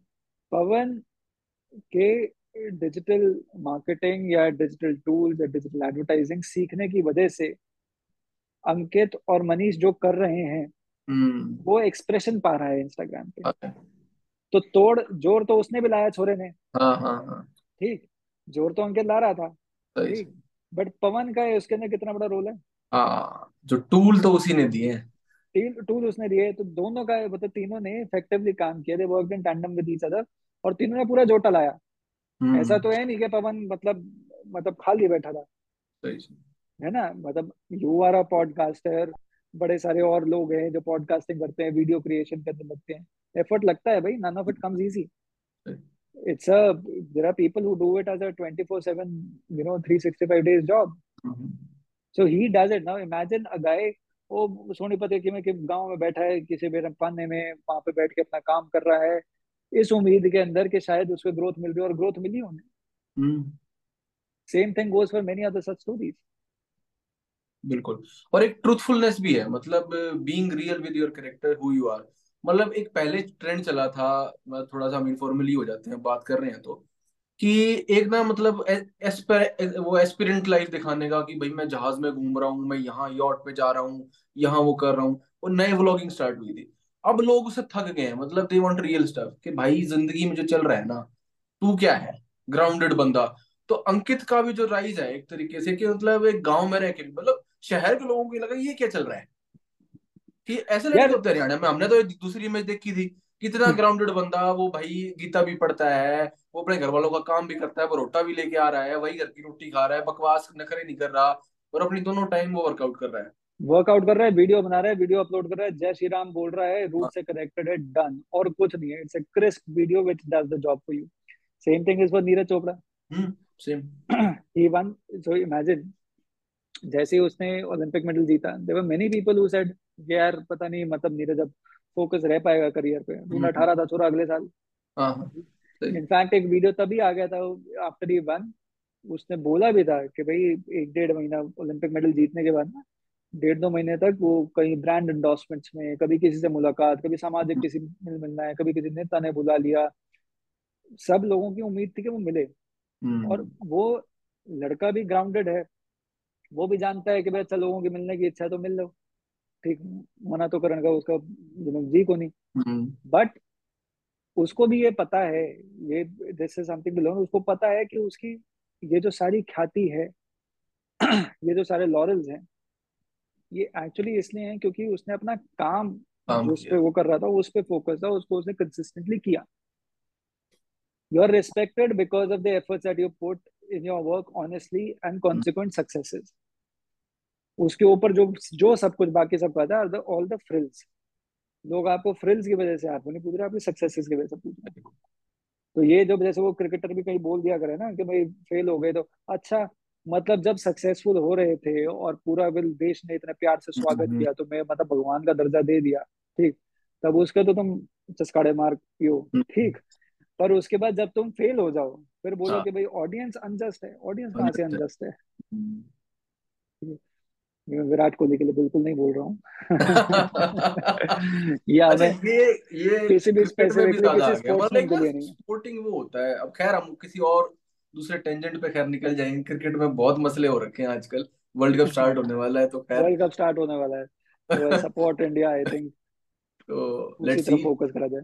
हाँ तो वो दूसरा टेंजेंट हो जाएगा कि उनका क्योंकि एक वो कॉन्ट्रास्ट भी है ना सोशल मीडिया में कि वो इन योर फेस टैटू ये वो मतलब सामने ऐसे और मतलब अपनी तो कुछ कमी है ही नहीं। हमारे लड़के हम्बल दिख रहे हैं आ रहे हैं सामने हाँ जी कोई नहीं बस इस टाइप में। तो ऐसा नहीं है कि उन्हें सेल्फ कॉन्फिडेंस नहीं है बिलीफ नहीं अपनी स्किल पे। पर एक वो एक कल्चर एक टॉक्सिसिटी भी होगी थी स्पोर्ट्स में कि मतलब बंदे में मतलब जैसे वो डब्ल्यू डब्ल्यू e में होता है ना यूएफसी में। स्टार्स बन गए थे। वो ना लार्जर देन लाइफ कि आपकी जो स्टेज इमेज है ना वो जो और है कि बंदा म्यूज़िक बैकग्राउंड म्यूज़िक चल रहा है अंदर एंट्री ले रहा है ब्रॉक लेसनर तो वो वाला उसको मतलब वो they believe their own hype problem ही हो जाती है ना जब आप अपनी हाइप में बिलीव करने लग जाते हो ना तो आप फिर छोड़ देते हो चीज़ें। नहीं तो यही बात ना। तो चाहे नीरज हो तो Neeraj got back to his grind as soon as possible उसमें लग गया। नीरज किसी एक I I remember it correctly शायद एक स्पोर्ट्स अवार्ड्स फ़ंक्शन में बुलाया था। जिसके अंदर उसने clearly first response was and very happy grounded कि भाई मुझे अंग्रेज़ी तो आती नहीं। और हिंदी हरियाणवी स्टाइल में बोला हाँ। तो you see there is a self confidence that your success gives you और वो और दूसरा क्या है कि this is also happening at a time जब हरियाणवी ओवरऑल ग्रो कर रहे हैं भाई आज से चालीस साल पहले अगर कोई लड़का टीवी पे हरियाणवी बोलता हो तो हम्म। शायद उसकी सेम लेवल की एक्सेप्टेंस ना हो ना हम्म। रणदीप हुडा का केस लेते हैं हुडा साहब अर्ली ट्वेंटी फ़र्स्ट सेंचुरी के अंदर बॉलीवुड में आए हम्म। हुडा साहब के अलावा कितने सारे ऐसे बॉलीवुड के अंदर सक्सेसफुल पर्सनालिटीज हैं जो हरियाणा से निकली है हरियाणा की सक्सेसेस के बेसिस पर वो वहाँ पर पहुँचे ठीक। बट उन्होंने कभी हरियाणा को इतना सॉलिड अपनी हरियाणवी पहचान को ऐसे उठाया नहीं। उठाया नहीं। मतलब छोड़ दिया ना हरियाणा को छोड़ दिया। हाँ अब अगर उनके एंगल से देखें या उनकी तरफ़ से सोचने का प्रयास करें तो वो शायद इसलिए भी था कि बहुत लंबा चौड़ा उनका पर्पज नहीं सॉल्व कर रहा होगा। हम्म। ठीक। Comes Jaideep Ahlawat at a time जब हरियाणवी सिंगर बहुत अच्छा म्यूज़िक बना रहे हैं नई चीज़ें एक्सपेरिमेंट कर रहे हैं। हरियाणवी पॉडकास्टर्स निकल रहे हैं मीडिया पर्सन निकल रहे हैं स्पोर्टिंग सक्सेसेस आ रही हैं। देश के अंदर हरियाणा का नाम बन रहा है। और अलग अलग जगह से मतलब हरियाणा की एक पहचान बन रही है एक कल्चरल एक अपना स्टैंड बना रहा है हरियाणा। हम्म। तो उस टाइम पर जयदीप अलावत का ये बाहर आकर ये बोलना कि वो हरियाणवी है। Is better received by people अब this perhaps did not work for Randeep Hooda back in the day Juhi Chawla भी तो हरियाणा की है। हम्म। परिणीता चोपड़ा हरियाणा की है। हम्म। तो ब्याह में देखा है तुम्हें वो चूरमा बांटते हुए? नहीं ना? अभी कोई अभी तक बड़ी सारी वीडियो आ रही है राघव चड्डा की। किसी ने दिखाया है कि मतलब देखो कितना घी से लबालब खाना मिल रहा है? ऐसे नहीं आई ना। आपको व्हाइट या वो ऑफ़ व्हाइट कलर के कपड़ों का वो तो प्रोटेस्टेंट एथिक कर दी ना उसकी तो सारी। तो तो at the end of the day it is coming at a time जब हरियाणा ओवरऑल बहुत यू नो एग्रेसिवली पैशनेटली अपने आप को असर्ट कर रहा है not just in India but across the world and this is perhaps the energy that Haryana has to and the direction that Haryana has to continue आज हम क्या हरियाणा के अंदर कौन कौन से कोई ऐसा फ़ील्ड आप देख लो ठीक any field of your choosing जिसके अंदर हरियाणा पीछे रह रहा हो। तो इसका एक बहुत बड़ा ओनस रहता है कि जो हमारी प्रीवियस जनरेशन है जिसने मांगा लाया अब मनु भाकर सक्सेसफुल होती है तो उसके पिताजी का बहुत बड़ा रोल है। पिताजी उसके if I am right merchant navy के अंदर हैं। अपनी हम्म। जीवन की जो भी कमाई होती है अपना जो भी एफर्ट होता है अपने जो भी यू नो सब कुछ वो उसके उस थॉट के तरफ़ यू नो उस डायरेक्शन के अंदर डालते हैं। ठीक? ऐसा थोड़ी है कि भाई नीरज चोपड़ा जब मेहनत करा करता रहा पटियाला के अंदर छापे नहीं मारना मार जाया करते उसके चाचे तो ये परिवार की सक्सेस होती है और ये हरियाणवी बालक भगवान का शुक्र है अभी तक तो समझ रहे हैं। हम्म। आशा है कि वो आगे भी समझे। They they must not become unnecessarily larger than life and forget the very root that make them क्योंकि आज दुनिया वैसी नहीं रहेगी। कि भाई हम्म। जब अभी बात कर रहे थे ना कि ब्रॉक लेसनर जैसी एंट्री हो जाए थी पहले। हम्म। आज का समय वो नहीं है। आप इंटरनेट से हर किसी की लाइफ को आप एक्सेस कर पा रहे हैं देख पा रहे हैं समझ पा रहे हैं कि क्या चल रहा है किसी की लाइफ के अंदर। हम्म। और एक यू नो ऑल्दो भारत वाला जो एक कॉन्वर्सेशन है वो एक could be another podcast but it's you know it's a new India एक फ्रेश विगर है एक फ्रेश एनर्जी है जिसके अंदर भारत का जो मिडिल क्लास या शायद डिसएडवांटेज क्लास जो होगा वो अपने आप को एसर्ट कर पा रहे हैं not because of where they come from और they cheated but hmm because of their sheer hard work and dedication and there is nothing that that can you know perhaps take it away from them और लाए जाएँगे जोड़ लाए जाएँगे खटखटाए जाएँगे दरवाजे दरवाजे नहीं खोले तो दरवाजे पाड़ देंगे। पर वो जो हिम्मत है ना वो जो साहस है कि कुछ नया करना है वो जील है जो आज है ना वो खींच रही है सही। और इस शायद नए भारत की नुमाइंदगी हरियाणा बड़े अच्छे तरीके से कर रहे हैं।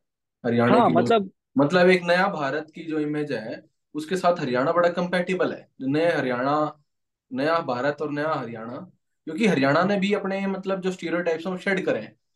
जो बीस साल पहले पंद्रह नाइनटीज में अर्ली टू थाउजेंड्स में जो एक पर्टिकुलर स्टीरियोटाइप्स हो गए थे कि मतलब हरियाणवी एज अ लैंग्वेज हो गई या हरियाणा के लोग हो गए एक नज़र से उनको देखना शायद वो भी पॉजिटिव तरफ़ बढ़ रहा है क्योंकि ओवरऑल अगर जब स्टेट ग्रो करेगा उसकी इकोनॉमी भी ग्रो कर रही है लोग ग्रो कर रहे हैं और सिर्फ़ एक फ़ील्ड में नहीं अलग अलग फील्ड्स में वो लोग कुछ मुकाम हासिल कर रहे हैं नेशनल लेवल पे तो मतलब उसकी रिसेप्शन बढ़ा है पहले से और उसका नॉर्मलाइजेशन हुआ है कि यहाँ मतलब कोई वाइल्ड वेस्ट नहीं है कोई रोग स्टेट नहीं है अलग सी कोई जगह नहीं है मतलब जहाँ मतलब बचो जाने से या यार क्या अरे बहुत अलग जगह है कसूती जगह हमारी आओ तो सही। वाइल्ड वेस्ट बहुत बढ़िया। नहीं बट यू सी बहुत बढ़िया बात कही है। In fact I wrote in in an article a few days ago कि जिसको हम भारत बोल रहे हैं ना व्हाट डज प्राइम प्रधानमंत्री जी ने ना अभी कुछ मेरे ख्याल से 2022 की इंडिपेंडेंस स्पीच में ये बात कही थी। वो पंचप्रण की बात की थी उन्होंने कि भाई उसके अंदर दो फैक्टर्स है जिसके अंदर आप आपकी जो कॉलोनियल लेगेसी है उसको शेड करना है और आपको राइज करना है जितने भी वेस्टिज्म को खत्म करना है। यार उन्हीं colonial you know colonial teachings या कॉलोनियल हिस्ट्री का नतीजा था कि हरियाणवी या ये देश कन्वीनियंटली भूल गया कि या फिर उसने साइडलाइन कर दी इस बात को कि जिस सनातन धर्म के सबसे बड़े टेक्स्ट वेद हैं वो वेद यहीं पर तो कंपाइल हुए थे हरियाणा में। हम्म। इस देश का नाम भारत जिस ट्राइब पर पड़ता है वो भी तो हरियाणा में रहा भी हरियाणा इस देश के हमारे यहाँ दो बड़े एपिक्स हैं। एक श्री भगवत मतलब एक रामायण हुआ और एक महाभारत हुई। महाभारत यहाँ पर लड़ी गई। हम्म। और श्रीमद् भगवत गीता का सार हरियाणा में ज्योतिसर में दिया गया। ये बात क्यों ये देश बड़ा कन्वीनियंटली भूल गया था? तो शायद हम्म। जिस तरह से नया भारत अपनी रूट्स पहचान पा रहा है उस तरह आज हरियाणा भी और हरियाणवी भी अपनी रूट्स पहचान रहे हैं। बट समस्या यहाँ पर एक क्रिटिकल जो ये खड़ी होती है वो ये है कि जितना ज़्यादा ये असर्शन होता है और हम्म, जितना ज़्यादा डिजिटाइजेशन हो रहा है इंटरनेट का इतने इनरोड्स हो रहे हैं उतना ही कन्वीनियंटली ट्वीक करना भी हो जाता है। और हरियाणवियों के साथ ये एक हमारी वैसी समस्या रही है ना चौधराड़ी कि कोई ना कोई हम्म। कहीं ना कहीं खुड़क मची रहे। वो पॉलिटिसाइज होना हम्म। किसी तरह से उसे रोकना पड़ेगा। ठीक। Not everything should could be और शुड बी ट्रेमेंडसली पॉलिटिसाइज क्योंकि उससे आप उस चीज़ का एक जो उसकी सोल है या उसका जो कोर है वो आप ड्रॉ कर लोगे। हम्म अब आपने किसी स्पोर्ट्समैन को अगर आपने कांग्रेसी या भाजपाई कटघरे में डाल दिया तो आपने समस्या खड़ी कर ली हरियाणा के लिए। उस बंदे के लिए भी उस बंदे से जुड़े हुए इकोसिस्टम के लिए। हम्म तो उस चीज़ से और वो मैं बाकी और सबके अंदर भी पैरेलल ड्रॉ करता हूँ। तो बड़ा सहज ढंग से चलने की बात है। और एक हरियाणवी आइडेंटिटी के तौर पे भी काम करो तो उस तरह से इवॉल्व करो। सही सही। अर्जुन भाई हमने आज बात शुरू करी थी नीरज चोपड़ा पे। हमने सोचा था नीरज चोपड़ा पे बात करेंगे। का, काफ़ी देर बात होगी। अब चोपड़ा साहब का ज़िक्र अब आया है तो शायद मैं पूछूँ अभी टाइम कितना हो गया? अभी भाई साहब मैं टाइम देख के बताऊँ आपको एक घंटा हो गया मैं बात एक घंटा हो गया रहता हमने नीरज चोपड़ा पे चर्चा नहीं की। तो नीरज चोपड़ा पे हम बिल्डअप कर रहे थे ना? हमारा अच्छा बिल्डअप होते होते एक घंटा हो गया। चलो तो ये तो मेरे को लगता है कि आपको दो खंडों में बांटना पड़ेगा ही। तो फिर फिर ऐसा करते हैं नीरज भाई साहब पे एक अलग एपिसोड रखेंगे। आज मेरे ख्याल से हमने मुकम्मल बात करी थोड़ी और बात कर लेते हैं फिर एक दो टॉपिक पे इसके साथ ही जो कन्वर्सेशन है इसी से जुड़े करते हैं फिर नीरज की जर्नी पे बात कर लेते हैं हाँ अलग वाला। क्योंकि अलग से क्योंकि घंटा भर तो हमने हरियाणा के ऊपर ही लगा दिया क्योंकि हमारा वो है ना भूमिका बनने में इतना टाइम लग गया है। कई चीज़ें होती है ना वो मतलब सेटिंग बैठने में हाँ हम तो नीरज तक पहुँचते पहुँचते तो कहानी बतानी थी ना पूरी वहाँ तक की। हाँ, तो ये आपके लिसनर्स के लिए भी है आपके व्यूअर्स के लिए भी है कि अगर आपने ये एपिसोड देखा है तो इसके कंटिन्यूएशन के अंदर ही आप अगले एपिसोड ज़रूर देखिएगा क्योंकि उसके अंदर हम नीरज चोपड़ा के साथ साथ हरियाणा के बड़े स्पोर्ट्समैन की बात करते हैं। हाँ अच्छा एक क्वेश्चन मेरा और था क्योंकि हरियाणा की आइडेंटिटी हरियाणा में फिजियोलॉजी टफनेस ये उसकी स्पोर्ट्स सब बार बातें कर रहे थे जनरल हरियाणा के बारे में बात कर रहे थे। एक जो नया ट्रेंड मैंने देखा है कि मतलब मेरी यही थ्योरी थी मतलब मैं सोचा था जैसे आपने वो चेन्नई वाला ऑब्ज़र्व किया ना उस दिन की बैठे हुए थे एक दिन और मैंने सोचा ये। तो मेरे को भी लगा मैंने देखा कि जैसे अब व्लॉगर्स हैं हरियाणा के ना, बड़े लड़के परमवीर है, एक बेनीवाल है, एक साइकिल बाबा, ये नोमैडिक इंडियन मतलब यहाँ के लड़के ना निकले हुए हैं हरियाणा के एक्सप्लोर करने। और बड़ा शुरू में 2016-15 में जब यूट्यूब आया तो ये चला चला नया ट्रेंड ना। तो मैं इसको कोरिलेट करना चाह रहा था मैं क्या यार, ये हो क्या रहा है? कि ये पहले हरियाणवी कहीं दिखते नहीं थे, अब ये हर जगह यही दिख रहे हैं। कि टिकटॉक पे भी दिख रहे हैं इंस्टाग्राम पे भी, या तो हो सकता है एल्गोरिदम मैं वही देखना चाह रहा हूँ, लेकिन फिर भी अब अंकित भैयापुरिया वाला जैसे सीन हुआ तो सिर्फ़ मैं तो नहीं देख रहा पूरा इंडिया देख रहा है।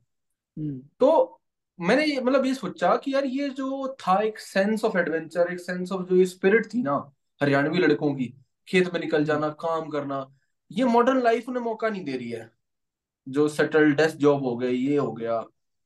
तो अब ये ना मतलब आउट ऑफ़ द वे जाके जो कुछ चीज़ें चीज़ें बनी हुई थी सेटल थी जो एटीज में सेटल हुई पुरानी जनरेशन के साथ तो इसको भी ब्रेक करने के लिए कुछ सेंस ऑफ़ एडवेंचर है। ये व्लॉगिंग करने निकल जाना मतलब हो सकता है कुछ और भी रीजन हो, लेकिन आपको लगता है कि एक मतलब जेनेटिकली भी हरियाणा के लोग इतना मतलब क्योंकि था, एक sense of adventure sense of spirit इस टाइप की थी। तो नए फ्रंटियर देखना। अब मौका मिला है। पहले एक क्लोज सोसाइटी थी, अब मौका मिला है। तो कोई ऑस्ट्रेलिया आप इतना माइग्रेशन देख रहे हो, चाहे वो मतलब इलीगल वाला नहीं लीगल वाला भी। ऑस्ट्रेलिया जा रहे हैं। इतने एनआरआई हरियाणवी हो गए अब पहले कंपैरिजन में। तो वो किस हिसाब से हरियाणवी आइडेंटिटी को हरियाणवी पहचान को शेप करेगा ये सब चीज़ें? जो भी इतना अब खुल रही है सोसाइटी जो बंद थी वो खुल रही हाँ। है।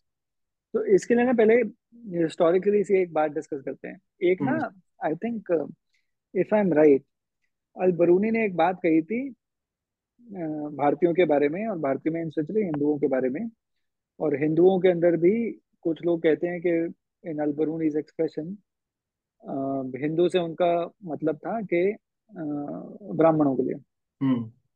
इन एनी केस हिंदुओं के लिए जो बात कही वो ये थी कि दीज पीपल शायद इनके पास इतना सब कुछ है या उतना पढ़ लिया या what he meant to say was कि दे यू नो अपने आप में फुली सेटिस्फाइड हैं और फुल ऑफ़ देमसेल्व्स हैं या फिर सब कुछ इनके पास खुद ही है और इनको लगता है कि ये दुनिया है।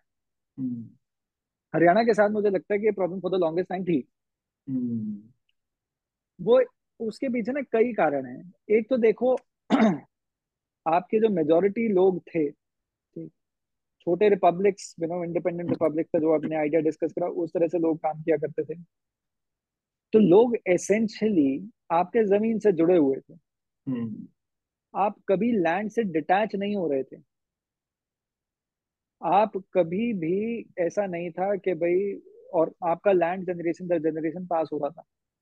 आप उसी लैंड को प्रोटेक्ट करते थे उसी लैंड को जोतते थे आप उसी की फ़सल निकाल के आप बेचा करते थे और उसी के अंदर उसी के बेसिस पे आपकी रिश्तेदारियाँ हुआ करती थी उसी के बेसिस पे आप पे बड़े हुआ करते थे और उसी वजह से आपकी ग्रोथ हुआ करती that was your circle and this I am talking centuries back but modern Haryana या मॉडर्न इंडिया के अंदर एक चेंज आना स्टार्ट हुआ। चाहे उसके अंदर आप गुड़गांव का इम्पैक्ट देख लो हम्म। सर्विसेज़ सेक्टर के अंदर एक्सपोजर हुआ। हम्म या बोलो कि एजुकेशन मिली टेलीविज़न मिला इंटरनेट मिला जिस वजह से एक और एक्सपोजर हुआ। जिस वजह से शायद लोगों को क्या लगा कि भाई सिर्फ़ ये दायरा नहीं हो सकता। हम्म। और वो ड्रीमी वर्ल्ड या वो अपॉर्चुनिटी वाला वर्ल्ड या फिर वो पॉसिबिलिटीज हरियाणवी लड़के देखने लगे। हम्म। साथ ही साथ एग्रीकल्चरल लैंड जो थी वो होल्डिंग की होल्डिंग कम होती गई। हम्म। फ्रेगमेंटेशन हुई लैंड की और होल्डिंग कम होती गई। जिस वजह बट परिवार बढ़ते गए। हम्म, ठीक? Thanks to life became more predictable because of better health facilities आपके पास पैरासीटामोल का बहुत मेजर इम्पैक्ट है हेल्थ पर हम्म, इंडिया में। ठीक है? इनफैक्ट पूरे विश्व भर में। तो हम्म, दवाइयाँ होने लग गई वैक्सीनेशन होने लगी। आपको थोड़ा बहुत ये असेसमेंट होने लगा कि आप और जी सकते हैं। भाई अभी तो चलो हार्ट रेट का या हार्ट अटैक्स के परसेंटेज थोड़ी ज़्यादा हमें पिछले चलते हैं मतलब 2016-17 की बात करें अगर 2016 में भैया साहब इमेजिन करते कि भाई वो कंफर्टेबली अपनी ये इमेजिन कर सकते हैं लाइफ के 2016 चल रहा है मैं 2046 तक ये करूँगा या 2036 में ये करूँगा 2026 में ये करूँगा। एक वो श्योरिटी है जो लाइफ मिल जाती है। तो वो आपको एक आप प्लान कर पा रहे थे। हम्म, ठीक? कि आपको किस डायरेक्शन के अंदर जाना है। तो हरियाणा के अंदर ना ऑफ़ लेट होना ये स्टार्ट हुआ कि एक इकोनॉमिक अपॉर्चुनिटीज़ डिक्लाइन हुई। इकोनॉमिक अपॉर्चुनिटीज़ अलग अलग जगह दिखी। हम्म, फिर हर जनरेशन जनरेशन आगे आने वाली जनरेशन या फिर खुद ही इस बात का एक सेल्फ अश्योर होने लगी कि मैं इतना जी रहा हूँ और अगर मैं इतनी मेहनत करके अगर कहीं और पे चार पैसे कमा सकता हूँ तो मैं वहाँ क्यों नहीं जाता? और इस सब के अंदर फंडामेंटल वो है जो आपको फ़िज़िकल और आपकी मेंटल स्ट्रेंथ जो हम्म, देती है वो एक एडवेंचर वाली स्पिरिट है। देखा नहीं हम बात करें थे ना वो हैदराबाद सत्याग्रह पे पहुँच गए। हाँ वो तब भी थी 1930s वो तब चले गए है ना? तो इस बात का कौन नहीं था और दूसरा क्या था? हमारे यहाँ पर फॉर द लॉन्गेस्ट टाइम मैं भगवान से सच्चे दिल से प्रार्थना करता हूँ कि ये चीज़ कंटिन्यू रहे। हम्म, कि मित्रता दोस्ती यारी जात की बॉन्डिंग गोत की बॉन्डिंग कुणबे की बॉन्डिंग ज़बरदस्त हुआ करती है। जूत हम्म, बाजा करते हैं कि मैं परिवार में कि मैं कुछ जूत बाजते हैं लट बजा करते हैं। बट ना उस सबको ओवरराइड करने वाली ये बॉन्डिंग हुआ करती थी जो कई कम्युनिटी के अंदर अलग अलग लेवल्स पे हुआ करती हम्म, थी और उन सब लेवल्स पर ये जो बॉन्डिंग जो इफेक्टिवली काम किया करती थी तो उसके अंदर एक तो ज़ुबान की कीमत हुआ करती थी। हम्म, दूसरा भाई एक दूसरे भाई की मदद करा करता है। मेरा निकल को तू पहुँच गया नाइजीरिया और तूने पैसे तोड़ रहा है। तो मेरे को बोल अर्जुन भाई आ जा अरे चिंता ना कर तू आ जा। मैं कि मैं गुजारा सोचना थोड़ी मैं चाल भाई अरे कौन सा कोई हम कोई ऐसे तो प्रधानमंत्री तो बने नहीं इतने है ना? तो हम्म, चलते हैं सो so, एक हमेशा वो जो कम्युनिटी बॉन्डिंग्स हो गई उसने भी सपोर्ट किया। और ये जो मेजर एक्सपोजर हुआ जिस वजह से हमें लगा कि पॉसिबिलिटीज बाहर हैं और बहुत ह्यूज पॉसिबिलिटीज हैं। उसके अंदर ये ज़रूर है अगर आप ट्रेंड ऑब्ज़र्व करेंगे कि there are different communities that got this exposure at different points of time ठीक? The first movers were perhaps not Jats of Haryana ठीक? सबसे पहले मूव करे हों चाहे जट सिख मूव करे हों उसके बाद मेरा नहीं कुछ ब्राह्मण मूव करे हों। फिर हम्म, कई ऐसी फैमिलीज़ गई हों जो अलग अलग पंजाबी फैमिलीज़ नाइनटीन नाइनटीज के अंदर बड़ी सारी पंजाबी फैमिलीज़ गई हैं बाहर। हम्म, आप अगर हरियाणा से निकली हुई कोई भी फैमिलीज़ को देखते हो आप बड़ा सुनते हैं कि भाई जो खत्री परिवार हैं हम्म, जो पोस्ट 1947 आए थे या पोस्ट 1980s आए होंगे 84 के दंगों के बाद आए होंगे वो मूव करे। कोई अमेरिका गए ऑस्ट्रेलिया गए कहीं कहीं गए। फिर उनको देखा देखी कोई और व्यक्ति गए फिर धीरे धीरे अब हरियाणा के अंदर एक मेजर ट्रेंड बना हुआ है। तो चाहे जाट हो रोड हो अहीर हो गुजर हो धीरे धीरे आई एम श्योर के दानक भी जाएँगे वाल्मीकि भी जाएँगे चमार भी जाएँगे सब जाएँगे। मैं एक और वही मतलब सभी कास्ट जाएँगी। ठीक? इररिस्पेक्टिव ऑफ़ यू नो चाहे uh, उनकी कोई भी कास्ट हो या कोई भी मतलब कम्युनिटी से बिलोंग करते हो at the end of the focus यही है कि एक व्यक्ति या एक समाज या एक खंड अपने आप को सोशली इकोनॉमिकली एलिवेट करने के अ, हमेशा ही प्रयासरत रहता है। और उस ग्रोथ की वजह से उस ग्रोथ को इंटेंशनली उसको परस्यू करने की वजह से करते रहते हैं।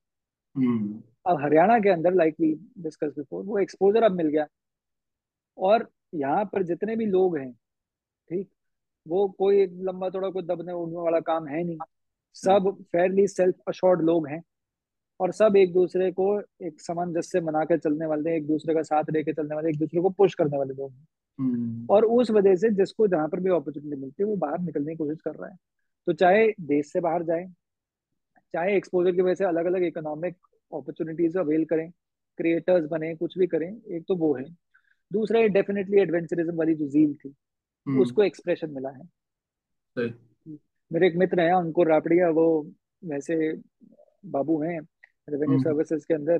But is a passionate photographer मतलब वीकेंड हो कोई लंबी छुट्टी मिले he you know goes out into the wild and click some remarkable pictures he is passionate about things which perhaps his previous generations had no clue about है ना? Even javelin for that matter पूछो जरा यार नीरज चोपड़ा के father साहब से। hmm. With हाँ। Javelin क्या होता है? हाँ। जैवलिन थ्रोअर बनना है। कौन जाने था? हाँ। तो सब बड़ा मल्टीट्यूड ऑफ़ फैक्टर्स हैं but you observed it well कि ऐसा हो रहा है। अब हम्म। वो डिज़ाइनर है हिसार के एक लड़का है अक्षत बंसल। एंड वो अपना ब्रांड एस्टेब्लिश कर रहा है डिज़ाइन हम्म। डिज़ाइनर एक ब्रांड एस्टेब्लिश कर रहा है। सिमिलरली आपने शायद वो मतलब कुछ दिन पहले ट्वीट किया था वो रोहतक वाली मैडम का। हम्म, ललिता मैडम। उन हाँ तो उनका शायद पिछली बार भी मैं गया था उनसे बात बात हो नहीं पाई मेरी। But imagine so people are doing great things people are getting into poetry people are doing Haryanvi poetry exceptionally well moving out of from the world of raginis एक दौर था यार एटीज नाइनटीज रागनी चला करती और वो लाडो जो मूवी आई थी लाडो मूवी के सक्सेस के पीछे या रागनी कमर्शियल रागनी थी यार। हम्म। वो कमर्शियल सक्सेस उसकी ना चाहे काउंट करो आप बट रागिन लाडो पिक्चर लोगों के रिलेट लिया लोगों ने लाडो पिक्चर के बारे में जानते गानों के थ्रू हम्म, आज भी गाने देख लो और लाडो के इतने बढ़िया सुथरे गाने बना रखे हैं। और पोइट्री नहीं रैप भी इमर्ज हो रहा है। अंडरग्राउंड रैप हो गया कोई हाँ बाहर अंडरग्राउंड क्या ब्रो डांडा नोड़ी वाला ये अलग वो वहाँ शो लगा रहा है मेलबर्न में। तो मतलब हम शायद कोचेला में दिलजीत गा रहा है। वो ऑलरेडी एक लेवल पे थे लेकिन वो मेलबर्न में एक हरियाणवी लड़की का शो लगा देना विदाउट एनी कॉर्पोरेट और स्टेट का सपोर्ट मतलब हमें तो भरोसा नहीं टुमारो लैंड के अंदर भी चल रहा हो। हाँ। तो you never know and this is you never know ना। हाँ this is something about life in general. You're supposed to do your work. अपना हम्म, काम शिद्दत से करो कि जैसे मेरा अंकित को बेरा था नीरज को बेरा था कैसे लाइफ टर्न अराउंड हो जाएगी। ये अगले पॉडकास्ट में डिस्कस करूँगा पर इमेजिन करो कि पिछले डेढ़ साल के अंदर एक साल पहले तो Neeraj is on bed rest ठीक? कि भाई इंजरी आ गई थी उसे वो बेड पे लेटा हुआ है कर रहा है। घर वाले हौसला दे रहे बेटे मत उतार। ठीक है हम्म। लगा रहे कुछ ना कुछ जैसे ठीक हो जाएगा फिर प्रैक्टिस कर लेना। एक साल बाद देश का दुनिया बाउडी हो रही है उसके पीछे। सही। तो you never know you just have to keep on doing your work बेरा नहीं जब कोई भगवान की दया दृष्टि पड़ेगी तो आप कहाँ से हम्म, कहाँ पहुँच जाओ कल अंकित गाँव में था कल फिर मोदी जी के साथ था। राम राम सारा ने बुलवा दिया। तो पता नहीं लगता लाइफ का। कुछ नहीं पता सोचो जरा। मतलब अंकित के मतलब सोचे लोग गाँव या अंकित के कुणबे ने कभी नहीं सोचा होगा कि भाई कि मैं मतलब ऐसी कोई चीज़ पॉसिबली हो पाएगी। ठीक एंड डूइंग व्हाट मतलब जो अंकित एक लड़का है जो उससे मिलकर आया था वो बातों बातों में बोल रहा था इधर कि शायद जो अंकित कर रहा है ना आप हरियाणा के कितने कई गाँव के अंदर चले जाओ आपको ऐसे करते बहुत और मानस बहुत बहुत लड़के मिलेंगे यही सब। ठीक बट वो वीडियो हुआ वायरल हम्म हुआ एज अ कॉन्सिक्वेंस आज इस पोजीशन पे है कि भाई प्राइम मिनिस्टर ने उसको स्वच्छता पखवाड़े के लिए बुलाया। और ये मतलब at the end of the day ना ये जो सक्सेसेस है ना ये इंडिविजुअल भी हैं बट इसके ना बहुत सारा रोल ना ओवर आकिंग एक रोल मैं बोलता हूँ और I have valid reasons and convincing enough reasons to say प्रधानमंत्री का बहुत रोल है। हम्म। आपके देश के अंदर जो ये सेंस ऑफ़ कॉन्फिडेंस आ रहा है ना if it was not for the prime minister of the country it would not have happened hmm. आज अगर हम ये ये कॉन्फिडेंस से बोल सकते हैं ना कि हाँ मेलबर्न के अंदर हम इस तरह की बात कर लेंगे या कहीं किस तरह की बात कर लेंगे हमारे उसके पीछे जो ठप्पा लगा हुआ है वो देश का झंडा है। हम्म। और वो आपको unless you have a very strong leadership को नहीं मिलता। हरियाणा के अंदर ना जैसे अब यू सी दस साल होने वाले हैं। इंडिया के अंदर you had a fair amount of peace and stability छः हम्म। सात आठ नौ का दौर याद करके देखो इस देश के अंदर हर जगह तो बम धमाके हो रहे थे। इकोनॉमी का भट्टा बैठा हुआ था इकोनॉमी को चलाने के लिए हम एनपीएस दिया करते थे। बम्बई में धमाका हुआ दिल्ली के अंदर धमाका हुआ। Remember it was the time when हमारे घर वाले जैसे ये बोला करते कि भाई दिवाली पे भीड़ भाड़ वाले इलाकों में मत जाओ। हम्म। हरियाणा वालों को बोला करते दिल्ली मत जाओ। दिल्ली में जाऊँ कश्मीरी गेट मत जाओ मेरा नहीं पता नहीं क्या हो जाए। We've come from that time, and we've seen 10 years of some amount of stability and some, you know, remarkable peace, and as a consequence, we see कि देश अलग अलग चीज़ों में सक्सेस पा रहे हैं। हरियाणा के अंदर कभी हुआ था ये? ठीक, कहीं कहीं हमेशा जूत बज रहे थे। जब हमने कंसिस्टेंसी देखी, जब हमने स्टेबिलिटी देखी, जब हमने देखा कि भाई हमारी इकोनॉमिक अपॉर्चुनिटीज़ मिल सकती है, जब हमें एक्सपोजर मिला we burst it out like a volcano waiting to do that सही सही। और सान्याल साहब ने, संजीव सान्याल साहब ने एक ट्वीट किया था पिछले दिनों जब शायद वर्ल्ड चैंपियनशिप थी एथलेटिक्स की या एशियन चैंपियनशिप थी तो इंडियन रिले टीम ने बड़ा अच्छा परफॉर्म किया था। अभी शायद रीले रीले हाँ हाँ हाँ रीले में ना। तो उनका मतलब उन्होंने एक कैप्शन डाला था कि भाई when you get your civilisational confidence back तो मतलब कुछ भी फिर कर सकते हो ना। फिर तो मतलब हाँ। जब मेंटल रिस्ट्रिक्शन टूट गई कि नीरज गोल्ड ला सकता है ये मतलब पीएम वहाँ जा रहा है हर जगह बंदे लीड कर रहे हैं। तो मतलब हम क्यों पीछे हैं? फिर हम में क्या कमी है हम नहीं कर सकते। वो सेंस ऑफ़ कॉन्फिडेंस आया। तो वो इसरो जो ने बिलीव करा कि वो जा सकते हैं। हम्म। चंद्रयान लैंडिंग हो सकती है। हाँ हम बिलीव मतलब कर रहे हैं। एक के बाद एक चीज़ है ना building you are building up to something एक आपके हर एक हर एक सेक्टर के अंदर हो रहा है सर और एक मैं पाकिस्तानी पॉडकास्ट सुनता हूँ। एक पाकिस्तान में करके पॉडकास्ट है। तो एक उजैर यूनिस साहब है इकोनॉमिस्ट पाकिस्तान के, वो डीसी में बेस्ड है। So he came to visit India during G twenty और he made a podcast after it about India मतलब he was a Gujarati Memon migrated to Karachi तो वो इंडिया आए तो उनसे पूछा फिर भाई कि आपका इंडिया का इम्प्रेशन क्या है? मतलब समिंग इट अप ना कि हफ़्ता भर इंडिया में रहे। तो उसने कहा, यार, मैं ना एक चीज़ देखता हूँ इंडिया में कि जो मेरे को बाकी जगह मिसिंग लग रही है कि जो सेंस ऑफ़ कॉन्फिडेंस है ना और एक एक्साइटमेंट है कि ये हम अपना टाइम आ गया है। मतलब कि अगले बीस पच्चीस साल ये जो है ना ये ये मौका है। मतलब ये निकलने का ना ये जो ये मिडिल इनकम इकोनॉमी है लोअर इनकम इकोनॉमी स्ट्रैप से निकलने का शूट अप करने का और ये मौका है। और ये यहाँ के यूथ में आपको मतलब पूरी कंट्री में एज अ होल आपको ये एक एनर्जी सी दिखती है कि कुछ करना है कुछ निकलना है। मतलब देश कुछ काम में लगा हुआ है। ये ऐसी एक एक एक एक यू नो ओवर आर्किंग और ये शैडो करती हुई ना हर जगह वो एक विगर है हम्म। जो इस जनरेशन के अंदर है। आप कहीं पर भी देखो तो स्टेप आउट आपको हर कोई कुछ ना कुछ करता दिखेगा ठीक है? जो कुछ हम्म। भी ना कर रहा होगा वो और भी कुछ कर रहा होगा तो वो वीडियो अपने बनाने की कोशिश कर रहा होगा शायद जिसमें क्रिएटर मॉडल में मैं उसमें पिक कर जाऊँ। तो हर जगह कुछ हो रहा है एंड वी आर वही ना वो अमृत काल की जो बात कहते हैं वो अमृत काल की बात करना यार पॉलिटिकल ऑपोजिशन हो या फलाने ढमकाने कोई भी बात बोलना चाहे ना कोई बोले कि ब्रांडिंग है कुछ भी है ये बहुत छोटी बात है। आप एक्चुअली ये सोच के देखो ना उसके बाद डीप सीटेड मैसेज क्या हम्म। है prime minister is urging you यार यू नो गेट बेटर आप अपॉर्चुनिटीज़ अवेल करिए एंड पीछे नहीं रहना। So सही all of that is taking taking shape and for the next 25 years i think that's perhaps the direction that the country wants to take. सही सही। Great great great और उम्मीद हमारी भी यही है कि हरियाणा इसी डायरेक्शन में देश और हरियाणा जो है दोनों सेम पाथ पे कॉम्प्लीमेंट्री एक दूसरे को। क्योंकि मैं अब जितना आपकी बातें सुनी है पढ़ी है तो हम मेरे ख्याल से कह सकते हैं कि जो इंडियन सिविलाइजेशन का कोर है वो हमारा स्टेट है। तो हरियाणा और इंडिया भारत की जो नियति है उसकी किस्मत है वो साथ जुड़ी हुई है और साथ चलेंगे। और दोनों का राइज एक तरीके से एक सेंस ऑफ़ सेल्फ कॉन्फिडेंस साथ में हो रहा है। तो थैंक यू अर्जुन भाई। आज नीरज चोपड़ा से बात शुरू करी थी और भारत पे खत्म कर रहे हैं। तो शायद ये rise of Haryana rise of India की कहानी आज हमने कही है। राइज ऑफ़ नीरज चोपड़ा शायद अगले एपिसोड का इंतज़ार करेगा। नहीं राइज ऑफ़ नीरज चोपड़ा भी ना आई थिंक हमें जल्दी से जल्दी रैप अप कर लेना चाहिए। ठीक है। बस एक तो एशियन गेम्स के अंदर है आप। हाँ ये चल रहा है। ये है मेरी इच्छा ये ज़रूर है कि जो भी पॉडकास्ट सुन रहे होंगे लोग जब भी आउट हो कि कितना अच्छा होगा ना कि नीरज नाइन्टी मीटर का मार्क क्रॉस कर ले। हम्म वो बचा हुआ है। वो बचा हुआ है। ठीक है? चलिए हाँ करते हैं and let's do it at the soonest yes बिल्कुल श्योर ठीक है अर्जुन भाई थैंक यू फॉर कमिंग इतना टाइम देने के लिए आज। थैंक यू वेरी मच सभी दर्शकों को और सभी आपके लिसनर्स को मेरी तरफ़ से नमस्कार। राम राम।